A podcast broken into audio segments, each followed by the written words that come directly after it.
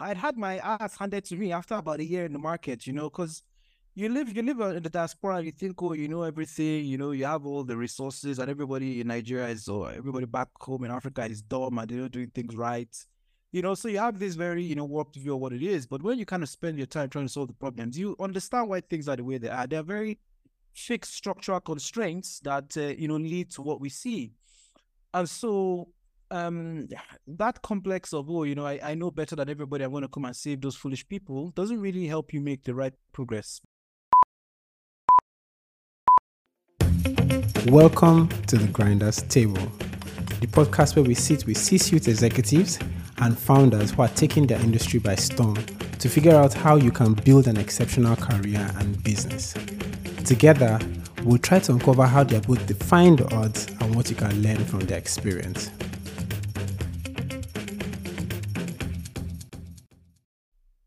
Thank you all for joining another episode of the Grinders Table podcast. Today we have an interesting person that I've been meaning to speak to for quite a while. He writes a lot. He speaks about what he's trying to build a lot, and he speaks about the startup ecosystem generally, particularly around Nigeria and in healthcare. Um, Neto, I'd like you to introduce yourself to the listeners. Ah, thanks. So, um, so Neto's my name. I'm the founder and CEO of Wella Health where we are working on affordable access to healthcare using alternative care pathways and technology. I trained as a trained as a physician and then left that a few years ago to figure out how to use technology to improve healthcare access across Africa, and uh, that's what I'm still trying to figure out. Interesting. Um, you trained as a physician and then you left everything. What was that process like? And what, what got you there? Um, scary, I would say, um, for perhaps other people rather than for me. Um, because I recall my uh, my mom saying, you know, what are you doing? You know, trying to uh, um, drop all this, you know, things that you've spent a lot of time and energy trying to learn to come and do this whole technology and startup thing. So, um, you know, there was some concern certainly. Um, but for me, actually, it wasn't I look back now and it feels scarier than it was at the time. At the time, it felt like the right thing to do. And in fact, I was not an effective doctor anymore because I was so excited about building, you know, a business that was going to, you know, revolutionize the way healthcare was delivered using technology. So it was very, very exciting. And I took the plunge the moment I found out that uh, I was more eager to get away from a clinic or seeing patients to go work on my business. And I knew that I wasn't going to be a, a great doctor anymore simply because my attention was elsewhere. Oh, interesting. And I'm actually looking at this in terms of the various inflection points that everybody tends to have at various points in their life when something that they're probably doing, maybe their job, their work, or something is just not working and they need to make a, a decision. For you again, I know you said you you lost some joy in being a physician what are what what are the things that help you know that this is the time to make a decision? This is the time to make a change.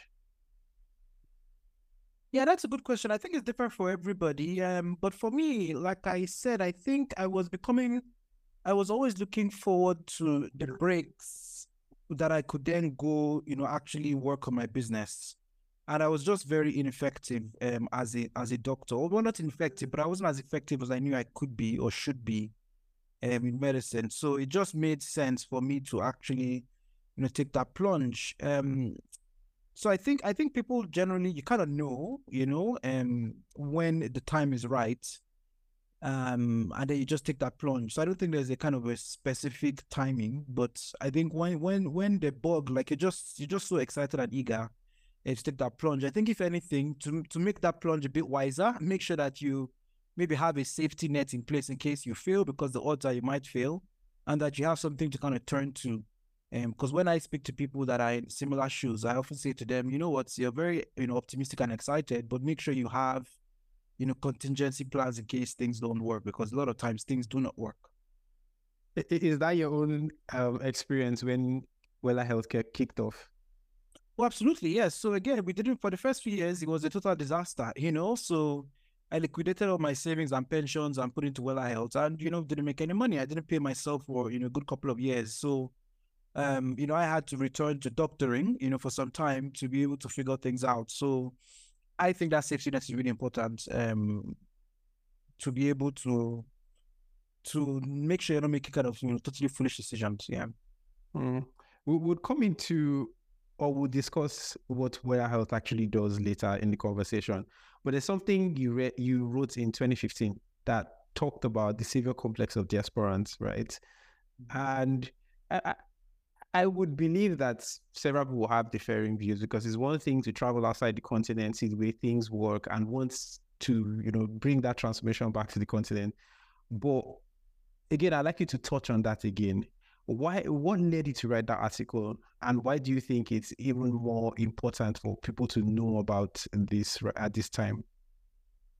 Yeah, so I guess, you know, I'd had my ass handed to me after about a year in the market, you know, because you live you live in the diaspora you think oh you know everything you know you have all the resources and everybody in nigeria is or everybody back home in africa is dumb and they're not doing things right you know so you have this very you know warped view of what it is but when you kind of spend your time trying to solve the problems you understand why things are the way they are. They're very fixed structural constraints that uh, you know lead to what we see.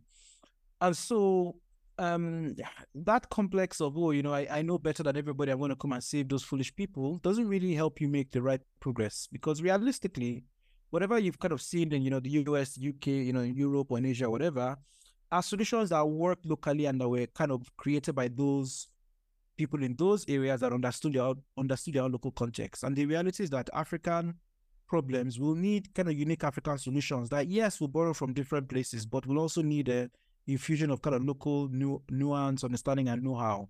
And I think that people that return need to respect that. You respect local culture, respect local people, respect the people that have done work before, and infuse all of that into whatever it is that we're trying to solve so that we now create a uniquely African solution. So I think when I first came back, I didn't appreciate that enough. You know, I felt like, ah, I've got, you know, education for the best uh, university in the world, worked at the best places, and I'm going to go and figure it all out.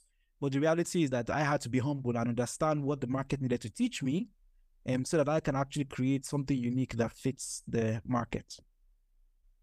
Starting with Wella Health, did you have a co-founder or you you decided to take this on on your own? Um, so I mean, I essentially, so yes, I had I had a co-founder initially, um, but they certainly weren't as invested and involved as I was, and you know they soon left because they had other commitments that came up, uh, which was fair. Um, also I recruited a team that was that consisted of a lot of my you know pals and friends, and I, one of the lessons that I learned early on is, you know, do not do business with friends, um, because they can. They, it's it's very difficult when when they don't um, when they don't uh, perform. You know, letting them go can be quite traumatic. Um, and so yeah, I learned I learned those lessons early on of you know be careful who you start a business with. Make sure that you have a professional relationship, um, and never hire people that you can't fire. Those types of things. So yeah. Mm, but you know, I'm going to dig in here, right? Uh, well, well, again, it's quite difficult um, to let people that are your friends go, right? Um, so it's actually a two in one question. First of all, how did you do it? I mean, what was that experience like? I'm talking reality here. People think it's just easy to fire anybody. What was that experience like? And like, and two, everybody, you know, talks about the workplace being a family and all that.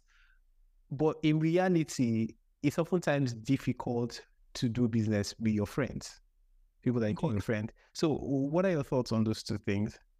Yeah, so I'll the latter first. I'm very opposed to the idea of the workplace being a family. It is not. When people in Wella Health, my company, try to talk about, oh, we're a family here, I stop them. We are not a family here. I mean, which family do you let people go? You know, you can't let people go from a family, right? I mean, if you could, it'd be a great family because you could pick and choose who your family is. Um, so the workplace is not a family. Like, yes, you should be friendly. Yes, you should, you know, have good relationships. Yes, you, you should even be friends. And in fact, you know, we've built a culture where even when people leave, they often still come back to our parties. We still hang out with them. You know, we still do things together because we have a you know a good work culture. But but people are you know the workplace is not we're not family there because we're a team that are striving towards a particular um, goal, and people are relevant at certain times and sometimes to become irrelevant. You know, I see a future, for instance, where I will no longer be relevant for Wella Health for whatever reason. You know, I may not be the right person to take it forward. But Wella Health is a living entity on its own that should exist to solve the problems that it needs to solve. And if I don't, if I'm not the best person to do that as CEO, then I should, you know, I should move on and the company should carry on. But I mean, I should have any hard feelings about it, and it shouldn't really make me less of a person um, when that's the case. And now, not everybody has that outlook. So when when we had a lot of challenges at the start, what I had to do was um essentially shut down, you know. Um so we just shut down, we just shut down everything because we weren't going anywhere. We are spending a lot of money, not making a lot of progress. And so I just, you know, shut down the whole company. I said, guys, it's not working. Let's all go home. Right. And then I essentially on my own, you know, started to figure things out before I then hired you know a better team to to go ahead. So um it wasn't easy firing people. I just essentially shut the whole company down and kind of, you know, respawn a new company altogether. Uh, that, that, that's actually quite an interesting approach. Uh, and you mentioned something that we see every day, and we're, we're beginning to see quite a lot as African businesses continue to raise money, continue to scale. Um, we find that some of the roles become bigger than those who were occupying it at the initial stage. So you, you started out your pre-seed, seed, you had a CTO, and then by your Series E, you realize that his competence is not, it doesn't match the role that mm-hmm. required to play. Um, how do you think people should manage this? Do you fire the person? Do you find um, a different role that fits or suits the person's skills? Seeing that he, the person started with you from the very first day, how, how do you work around this? It's very difficult, you know, I won't lie. Um, but I think what is important is the people you go on the journey with. I think where possible, find kind of low ego people um, but secondly, I think be upfront in the communication, right? And so, you know, with with the team that you know I ended up going a lot farther with, I've always been very clear to say, listen, guys, you know, we're the good team now, but there might come a time where you know, women may not be the best for it, and we may have to hire in, you know, somebody better at engineering or somebody better at sales or somebody better at something else. So we, I've always been clear about that, and also been clear about the process around it so that when people aren't delivering, it's kind of clear when we're doing our one-on-ones or you know having our catch-ups to say, listen, you know this isn't going well. You know we might need to bring somebody in. Um, I don't think firing people is the best route to go because these people have been there from the start and you know we're very valuable. I think giving them the opportunity to continue to contribute um, and continue to grow in a way that still supports the business. Um, I think if you have the people with the right kind of ego that put the interest of the company first and you communicate it and manage it in the right way, and things can go, you know, well. But when you have people that are, you know, high ego, don't really understand, the, the, don't aren't really bought into the vision, you know, then it can be challenging. I mean, we we had a scenario where this wasn't a, a co-founder or early employee, was a subsequent uh, person that was a manager of a team, but they had done a good, a poor job, um, essentially because we had over, we promoted them beyond their capacity and hadn't really supported them well enough. And so when we found that out, you know, I had to have them step aside and I brought somebody else in. And so it was a bit of a weird situation where, you know, she was previously a team lead and now she was kind of back in the team as a contributor with a new team lead. And for her, I felt very awkward and she ended up quitting. Um, and you know, that's that can happen sometimes where, you know, people quit when they can't take it. Um, but I think the way to manage it is find people that are low ego, communicate up front, and then support them in their growth, and then you know be very clear when it's not working that you know you do need to bring somebody in.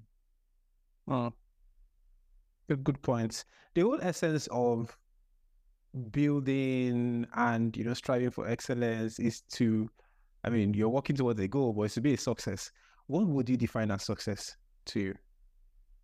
Yeah, it's a good question. So, as it turns out, I always think I'm very successful. as an individual, I think it's really important for founders, especially now where you know we're going through a very difficult time.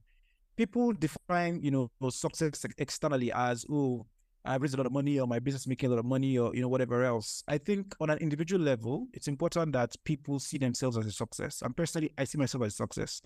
The fact that I was able to start a business in the first instance, I think that's hugely successful. The fact I was able to you know raise some money, build a team, like I've I've been very successful along the way. That if any of this ends now, I will walk away with my head, head held high that I put in my best efforts and I applied myself as much as much as I could. So personally, I've always seen myself as a success. You know, um, now there's a different kind of success, which is what is the metric you're using to measure a company by, right? So for me, it is because I have investors, I need to return capital to them. So that is another measure of success. Is um, while I'm an individual success, there are other metrics that I can use or I should use to measure how well I do in whatever field I'm working in. And as far as startups or companies go, it is essentially being profitable so you can return know, some capital back to investors. And so for me, that is the ultimate goal. It's not raising money, um, it's not even making money. It's actually can I return capital to the investors?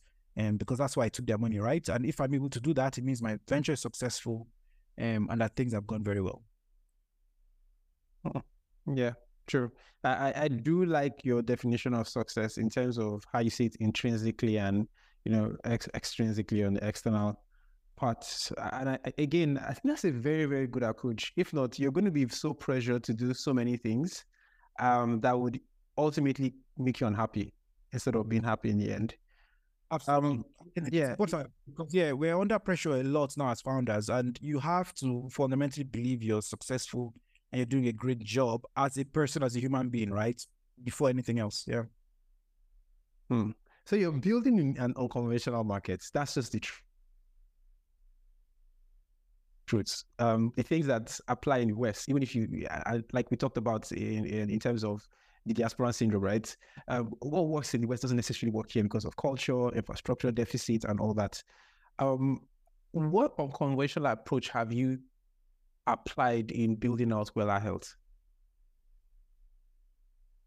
That's a good question. So I guess I don't think in in conventional conventional. I think I've I've just been my attitude has been to be flexible and just learn as I go along, um, and not to be rigid. So perhaps that has just kind of led me to maybe being unconventional, but I find that um, building a market just means you do have to be, um, you know, fairly flexible. So, I, I mean, I struggle to think of a particular example where things have been a bit unconventional.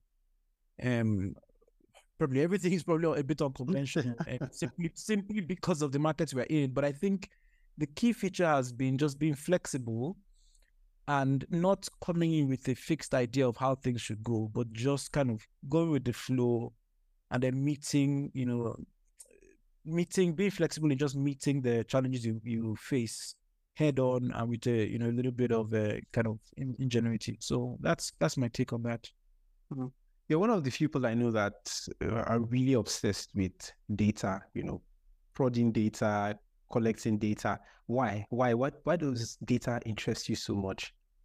Yeah, so lots of people ask me this question, um, and I say it's my training, right?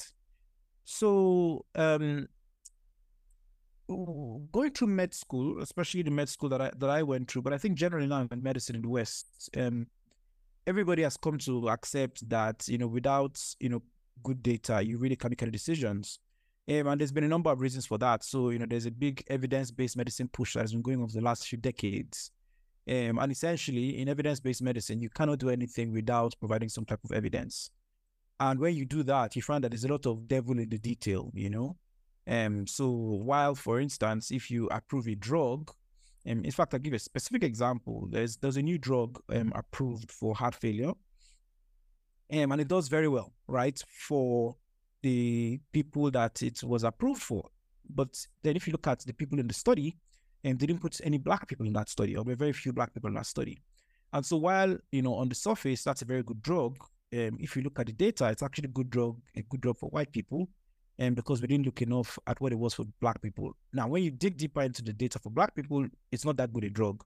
Now, the problem with that is that drug costs thousands and thousands of dollars, whereas its alternative only costs like ten dollars. So, um, it's a significant decision to make if you're going to, you know, go ahead and do anything based off of that data. So you need to know what it is you're doing and look at it closely. So I think it's my training really um, that has exposed me to that. Um, and then coming back to Nigeria, for diaspora, where I think the advantage, if you have the right attitude, is accepting that you don't know a lot and then just trying to read and understand what's going on. Um, because a lot of a lot of Africa is very data dark, um, and there's not a lot of data led decision making.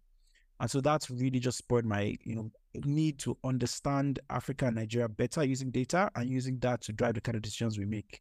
Um, rather than just going on, on vibes and inshallah, as people say. Talking about knowing a lot, we are we are in, in an ecosystem where trying to couch this properly, an ecosystem where it, there are a lot of knowledgeable people and there are a lot of people that behave like they know, right? Mm uh, and this is not to insult people. oh, so how, how, how do you how do you manage that, especially in your core field in healthcare, where you know you sort of know a bit more than these people, but they are very kind of loud and they're influencing, whether I say, policy or change? How do you manage that interaction? Yeah, that's a good question. I mean, I think our culture kind of rewards this kind of loudness and brashness and this, um, you know, appearance, right? So we we kind of um, incentivize that in many ways. Um, I think again that the advantage that I've got is you know really good training and uh, a really good um, nose for digging for the right answers. I think people can mislead you when you don't know how to look at primary sources for the right answers. But I know how to look at primary sources for the right answers. So it's very difficult for me to be kind of bamboozled or misled. And now the challenge, of course, is trying to work, you know, in in sort of ecosystems that have those types of people, and it can be very challenging, you know. So I think that you know, building relationships it helps, um, and then also trying to just do kind of broad and general education and you know knowledge sharing and that helps and i think when people see that you have a bias for you know data knowledge and the right way what they do then when they interact with you is either they run away if they're charlatans they won't interact with you or if they want to interact with you they come correct as it were in that you know they try to to read up on stuff and i think that um, with healthcare we have a lot of knowledgeable people in nigerian healthcare actually um, especially on the policy side. Um, there's a lot of knowledge there. I think where it really falls is when you get into you know the application of that policy, the implementation of those policies, and getting say people in government to do it. That's where you have the challenges then of you know pecuniary interests taking um, precedence and those types of things. So I I I, I feel like there is decent knowledge available in healthcare, but there's just so many barriers and lots of corruption that um, prevents that health, that uh, knowledge from from coming to the fore. Um, tech, on the other hand, that's a different kettle of fish. I think there's a lot of charlatans in tech, and there's no real way to know, you know, who are the right people or not. And so with that, um, you know, I've thankfully, you know, I've got a really great um technology lead um who was, you know, in low ego, you know, willing to learn, not one for the razzmatazz, you know, again, very good sign. So I mean, people often say that you know you want to hire tech people that you know they don't make noise. The real tech people don't make noise, right? And so he was one of those people. He just kind of he knows his onions, you know, doesn't make a lot of noise, and you know he's able to sift through um you know all that noise. And in fact, you know when I when I when I refer somebody to him, he's like, ah, you have come again. All this your you know Twitter people that they say they know everything, you know, and they, they usually feel an assessment or something like that. So I think and trying to cut through the noise in tech and look for the people that kind of know what they're doing and not uh, focused on status or you know um, adulation. Yeah. Mm-hmm. Um. So, one of the things I wanted to ask you is what what exactly are your values, right? What what are the principles you live by? But I, I guess we'll get down we'll get to it down the line because one of the ways I tend to know people is to go through the things that they've written or the thoughts they have shared. And you you shared something that caught my eye was in 2022 that talked about your year. And I'm going to just read out a few things and I just want your thoughts. Why why did you think that we I think one of them is do good things because good things are good to do. Why do you think that's right? Saying that the world doesn't necess- necessarily need reward good people. Absolutely. In fact, if you do things, good things for the world to reward you, that will discourage you from doing anything good you know, and I think that's what I definitely learned that year. Um, because there really isn't any reward. There's no, there's no, there's a lot of times there's no immediate uh, reward for doing the right thing. Um, and so I think you have to do the right thing because of you yourself, you know, who you believe, what you believe in. I mean, for me, I believe in God, right? And I believe there'll be a judgment day, and I've got to account for all the things that I've done. Um, and that, you know, doing good and doing right by people um, is an important feature to have because I'll have to account for that to God ultimately. And um, not because you know I'm going to look good or somebody's going to reward me. You know, those those those are temporary, and a lot of times they don't pan out.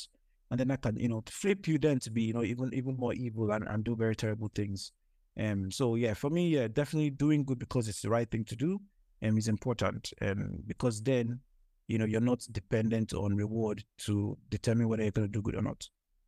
Mm-hmm generally it's therapy. Write things down and save your mind from persistent ruminations. Yes, again, um, very important. I think that you know the brain has a is a wonderful organ, but can be bogged down by you know things that worry it, you know, anxieties, stress, all of that. Um, and if we don't get it out, um, it can really cloud us. And so what I found was, you know, and some people get this from say speaking, for instance, and so that's why they often say, you know, therapy, for example, can be helpful. Not so much that sometimes a therapist will give you the magic answers, but just simply there's a catharsis in you know speaking and letting it out. And but similarly in actually writing it and letting it go, and um, or helping you to just process it is very helpful. And um, because then when your mind starts to wander go back or worry about it, you can say, actually, no, you know, we've written it down and we've processed it. It's over there. We don't have to worry about it anymore. So I found that you know journaling is excellent for you know helping helping the brain and the mind, you know, and work through especially difficult things. Yeah, and the final one that I really like, compounding applies to more than just money. Yes, absolutely. So um I think the classical way people think about compound interest, right, is is is, is money, of course. But I find that you know certain things gets easier to do with time and with less efforts. Um, and in fact, it's made me a lot more humble and, and accepting of people's kind of flaws and their own learning curve. Recently, I, I was speaking to somebody on my team, and I was internally disappointed that you know I wasn't leading that team, but I knew way more than them, you know.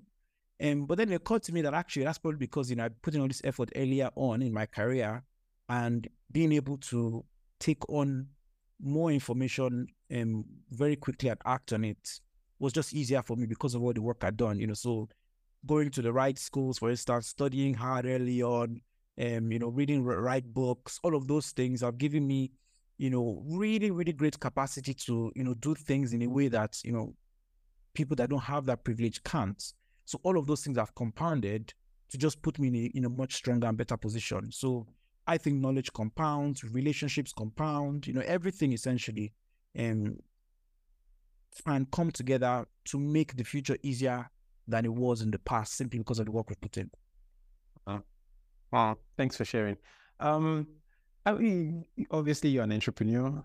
Have training as a doctor. You actually quite a very interesting intersection of two fields, two growing and painful fields and then you're building in healthcare and in Africa, which also is not very easy. Now, one of the things that I see, or one of the mistakes, or one of the features of our ecosystem is that people, to, to solve the problem and to get a big chunk of the market, people layer up features on the products, right? They keep on just putting on new features and new features and all that. What, how do you stay focused in Wella Health such that you are you just laser target on what you're trying to solve and you're not being distracted about all the tiny things, all the other tiny things that people are doing. Yeah, geez, I don't I don't think that I've escaped that. I think because you know how complex healthcare can be, and there's a temptation to do a lot. So honestly, I think that's something that we are still figuring out, simply because healthcare is so difficult, it's so complex, and it's so wanting in many regards. Um, in fact, recently, um, I've been talking to my team about a kill list. So we have a number of things we built, um, and that take, takes up resources. And I was saying to them, you know what, we really need to be a lot more focused, and we need to start either killing or sunsetting things that we haven't used um, for a while. Um, it kind of helps that uh, Azure credit expired and then uh, you know the Azure bill was hitting that. so I said, oh yeah, well, let's start killing things. Um, but that helped us kind of to think about about focus. So we've run some experiments in the past. We had them, you know, going on in the background, and we said, you know what, let's start killing things off. And so what we did, you know, a lot of my team were like, oh, you know, shouldn't really do that. And I said, you know what, turn it off. And if nobody complains, clearly you don't have a great feature there product, you know. And so we've been turning off things slowly. Um, and you know, nobody's been complaining. So we're like, okay, you know, maybe we should turn off more things. So um, we're definitely learning how to focus a lot more. Um, but there's always that temptation. Honestly, there's always that temptation, especially in healthcare, especially in Africa, where there's just so much lacking and um, to do more. I, I, but we can't, you know, we, we have limited funding, limited time and resources. So um, I think it's a constant battle. And I don't think I know the answer yet. If you do, please share. true, true. It's, it's again, it's, it's always a constant battle. Mm. Um, you've all been listening to Neto, and as you can see and hear, He's a really, really energetic person. He's smart. He's passionate about what he's trying to solve. and he's quite knowledgeable at this. That's what I think, and I hope you think so too.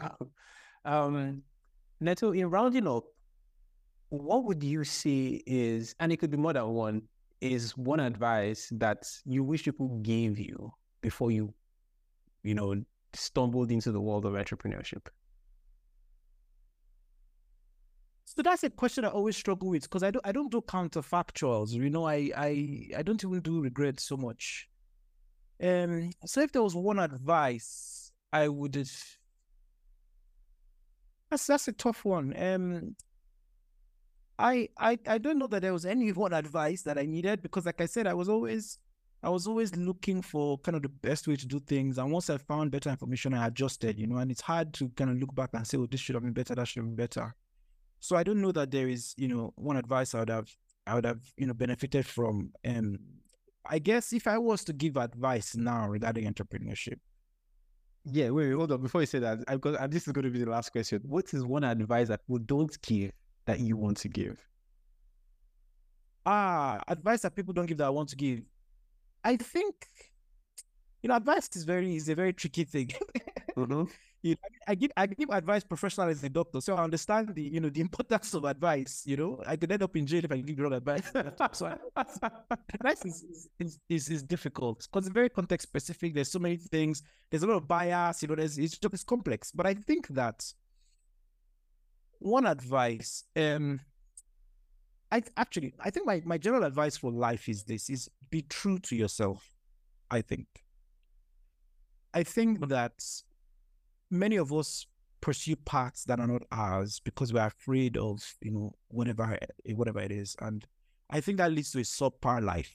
I think that what you want to do in life is try to understand you know what your ultimate calling is and be true to that. Don't be pressured by oh everybody's doing fintech then you go to fintech. Oh everybody's you know moving to the uk you move to the uk everybody's doing this you go to that I think that everybody has a unique path that they need to figure out and apply themselves. It's often difficult. So if you're if you're going down the easiest routes or the natural thing to do, a lot of times I don't think that's often the best. I think there's something unique that all of us are placed on earth to do. And our job is to figure that out and to apply ourselves to doing it. And if it's too easy, you're probably not on the right path for you. So I'd say find find what that path is and be true to yourself eh, and follow that path. Huh find what that path is and betray yourself. Thank you so much, Neto. But I'm going to crave your indulgence because I remembered that prior to having us having this conversation, you talked about your daughter, and I, I also remember some conversations back. I spoke to a founder who told me that managing his home is as tedious as managing his startup because he also mm-hmm. has a young daughter. Mm-hmm. How do you balance the two? Hi, it's very difficult. I mean, oh, oh, geez, talking about advice, maybe that's the advice I should give. If you have a family, don't do a startup.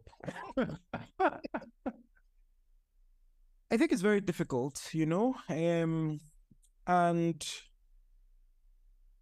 I, I would say that the most important thing, actually, at the end of the day, is about our families and our relationships. So again, I've spoken about how you know one day you know I'll live Wella Health, pass it on to somebody else um, and you know I will not be relevant anymore.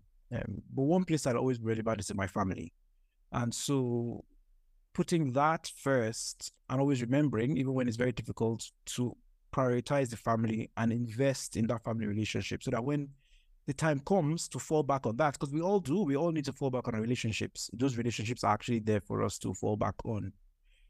So, uh, I mean, the way you do it's difficult, but I think it's being deliberate, you know. So getting involved in day to day, you know, um, I think that, you know, while say house helps and mates and things like that are useful, and um, they can actually rob us of the opportunity to, you know, build bonds and relationships with our with our families and, and kids in particular. So sometimes, you know, you go drop the kids school, you, you know, um, make their lunch, you, you know, go out with them, do all that stuff, all the day to day stuff.